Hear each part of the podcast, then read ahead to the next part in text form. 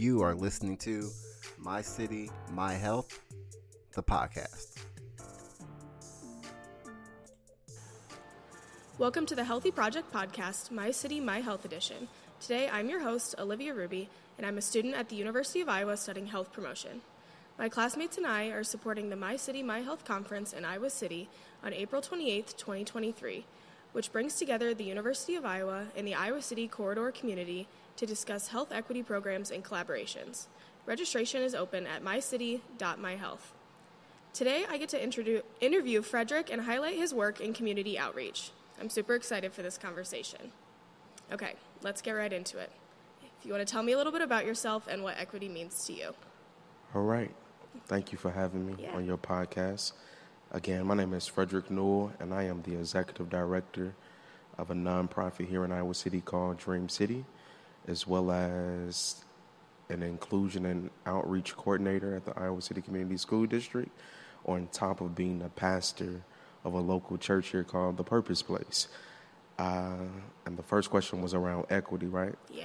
Um, me about what- oftentimes, you know, when people talk about equity, they, I don't think most people understand what equity is, right? They think equality. Yeah. But equity is more so kind of around the quality of being fair and impartial, regardless of background, circumstances, and things of that nature. So I believe that equity is one of the necessary things that all people should be able to have access to.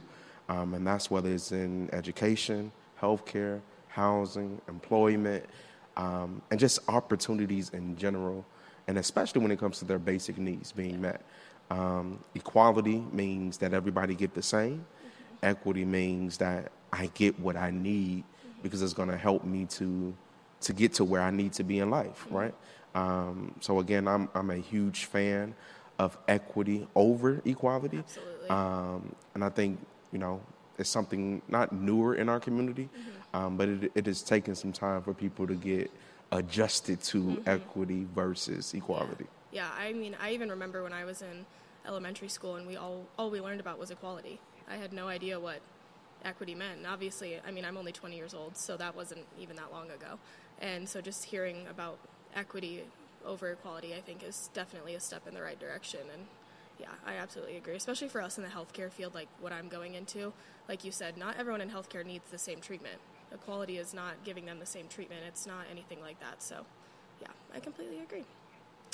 Okay, next question. What drew you to working in the community outreach field? And then, how do your previous experiences contribute to your ability to promote equity?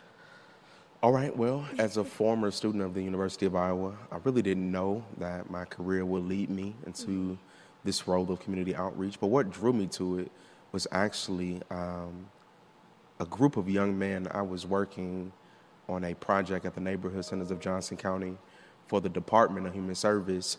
And one of the things that I was kind of uh, a part of my role was I was working with fathers and mothers whose child had been removed from the home. Um, but the, there was some young men using this community center, uh, and I can't even call them young men, young boys. They were fourth, fifth, sixth grade, and uh, they were always kind of pulling at me, um, wanting me to play basketball with them, spend time with them, to create groups for them, um, and that's what really got me doing some community outreach. Um, so at that particular time, there wasn't Dream City. Um, I wasn't a pastor. I wasn't working for the school district. Um, I was specifically just doing a project for the Department of Human Service. Um, and from there, my, my career shifted and changed. Um, and I've been a part of the community uh, doing outreach since, which also is how Dream City was kind of birthed through some of the community outreach that I was doing, more so focused on young men, as well as uh, providing a, a resource to fathers within our community. That's awesome. You were from Chicago, correct? I am Okay. originally from Chicago, moved here in 2006 to attend the University of Iowa Yeah. to be a nursing student. Oh, really? Um, and I did not do well in that, so I ended up becoming a social worker. Okay. Wow, that's awesome. What made you stay in Iowa City instead of moving back or moving anywhere else? Wow, great question. Uh, what made me stay here? Not made you, I guess, made you want to stay. no, it made me. Yeah. Uh, no, my daughters are here. okay. Um, my church was here. Um, and I, I was on a five year plan. I said that I would stay in Iowa for five years after graduation. Yeah. And now I've looked up and I've been here over 15 years Yeah. this year. That's So, awesome. Um, but I love Iowa City. I think it is one of the greatest places to raise children. I agree. Um, my kids are happy here. Oftentimes, we feel safe here. Um, and it is a place of opportunities. Absolutely. Um, and I've tried to make the best of the opportunities that I've been given. Absolutely. Yeah, I'm from Cedar Rapids, so it's close, but Iowa City is definitely the opportunities here are crazy. Absolutely. Okay, so it says on your website that when you first started, you had that first group of young men or boys that you talked about. Um, and they started as seventh and eighth graders, but the statistics said that 100% of them had graduated high school, they attended college, and then now they're living their lives as adults. Um, what steps did you take to help them achieve this?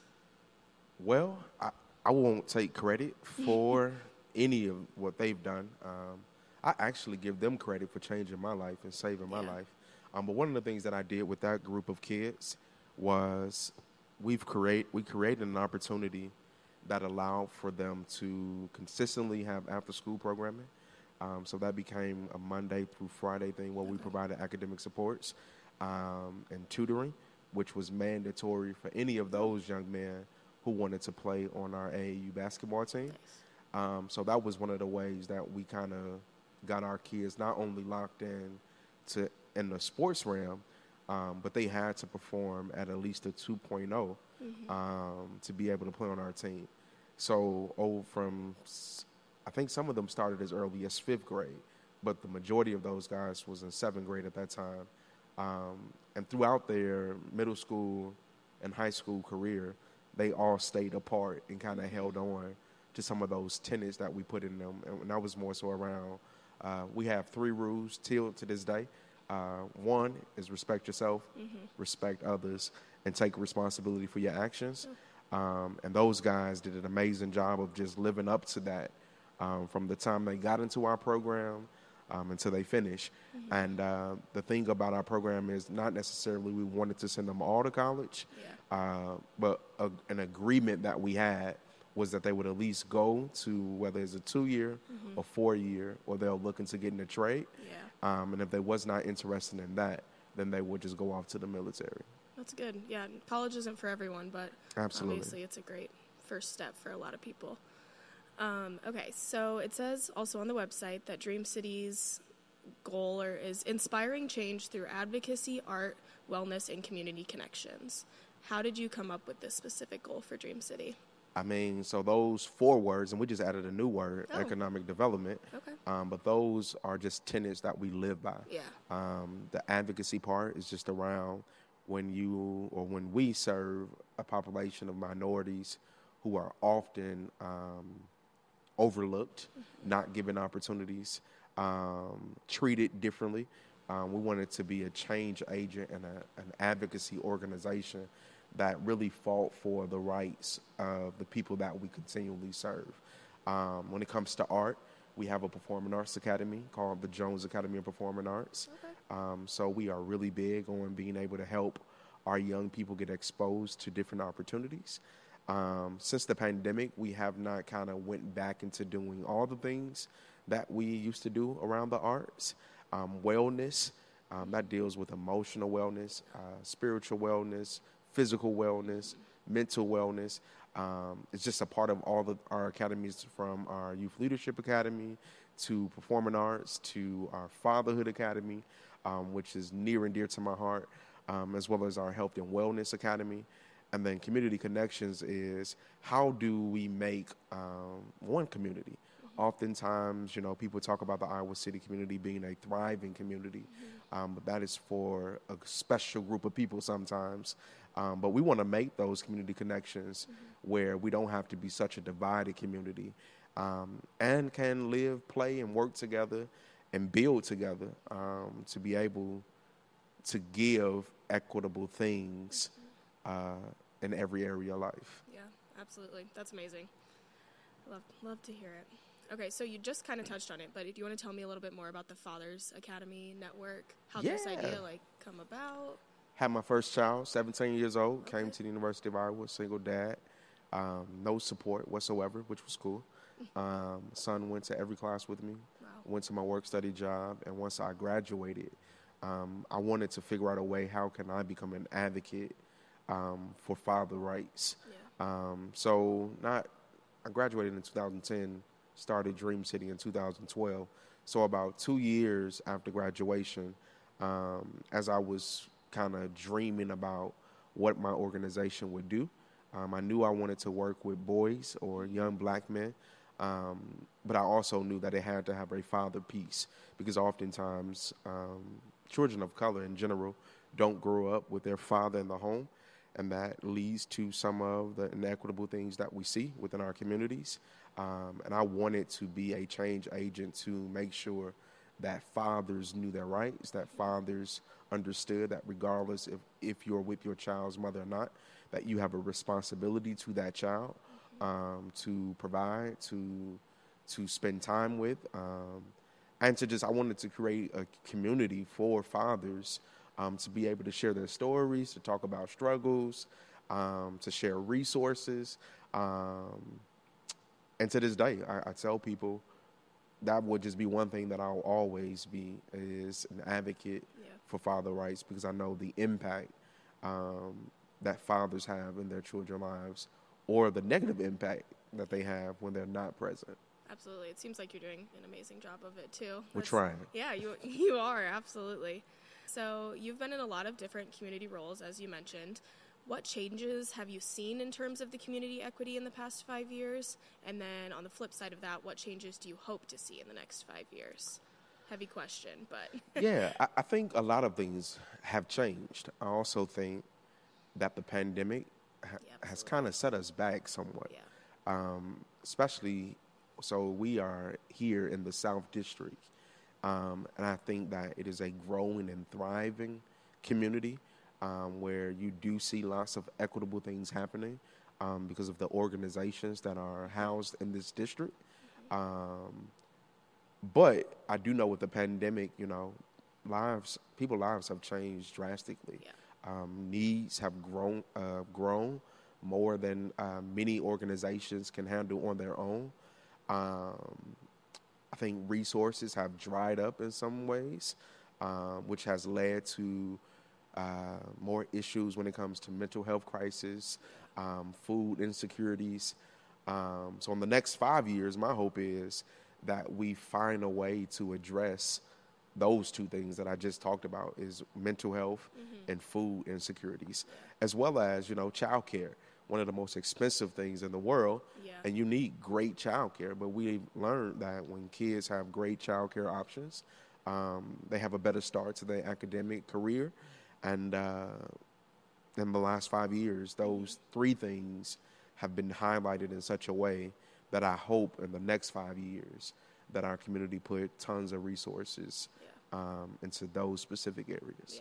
I absolutely agree. Mental health is what I guess the aspect of healthcare that I want to go into specifically. I think it's such it's obviously so so important and I think that the pandemic like you said it helped it. It helped I think it helped raise awareness for mental health. It helped people realize that you know, not everyone's okay all the time and not everyone is people are just more willing to talk about it, but on the flip side, it did make everyone's mental not everyone's a lot of people's mental health struggle or bring to light issues um, that they weren't aware of so i agree that i hope in the next five years i think even in the past year i think i'm starting to see more change of advocacy for it. You know I, even on the university campus there's been a lot more clubs like the green Bra- green bandana project was bought, brought to the university um, which focuses on mental health and stuff like that. So i hope i continue seeing things like that too.